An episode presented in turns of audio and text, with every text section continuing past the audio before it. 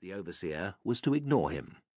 Without a word, he put his back to the sea and the stars and began ascending the black mass of the hillside.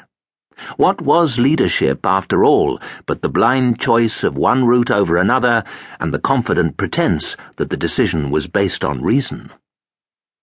The path here was steeper he had to scramble up it sideways, sometimes using his free hand to pull himself along, his feet skidding, sending showers of loose stones rattling away in the darkness. People stared at these brown hills, scorched by summer brush fires, and thought they were as dry as deserts, but the engineer knew differently. Even so, he felt his earlier assurance beginning to weaken, and he tried to remember how the path had appeared in the glare of yesterday afternoon when he had first reconnoitred it. The twisting track, barely wide enough for a mule, the swathes of scorched grass, and then, at a place where the ground levelled out, flecks of pale green in the blackness, signs of life that turned out to be shoots of ivy reaching towards a boulder. After going halfway up an incline and then coming down again, he stopped and turned slowly in a full circle. Either his eyes were getting used to it, or dawn was close now, in which case they were almost out of time. The others had halted behind him. He could hear their heavy breathing.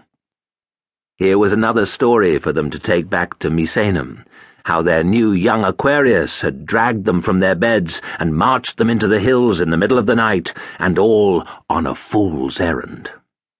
There was a taste of ash in his mouth. Are we lost, pretty boy? Corax's mocking voice again. He made the mistake of rising to the bait. I'm looking for a rock. This time they did not even try to hide their laughter. He's running around like a mouse in a piss pot. I know it's here somewhere. I marked it with chalk. More laughter. And at that he wheeled on them. The squat and broad-shouldered Corax, Becco, the long nose, who was a plasterer, the chubby one, Musa, whose skill was laying bricks, and the two slaves, Polites and Corvinus. Even their indistinct shapes seemed to mock him. Laugh. Good.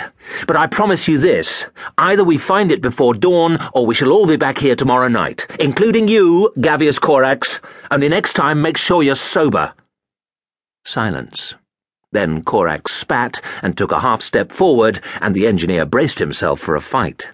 They'd been building up to this for three days now, ever since he had arrived in Misenum.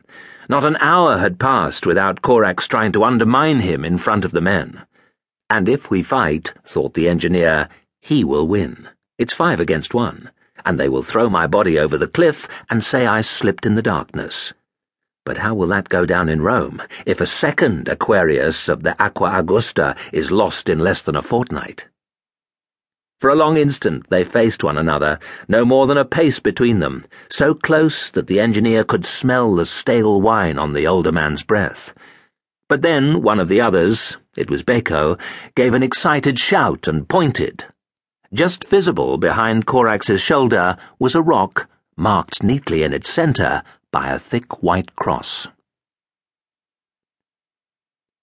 Attilius was the engineer's name, Marcus Attilius Primus, to lay it out in full, but plain Attilius would have satisfied him.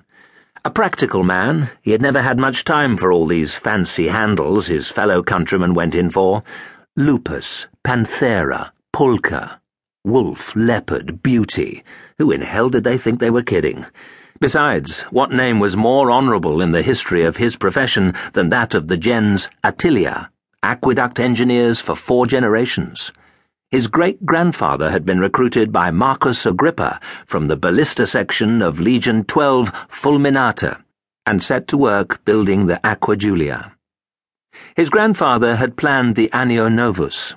His father had completed the Aqua Claudia, bringing her into the Esquiline Hill over seven miles of arches and laying her, on the day of her dedication, like a silver carpet at the feet of the Emperor.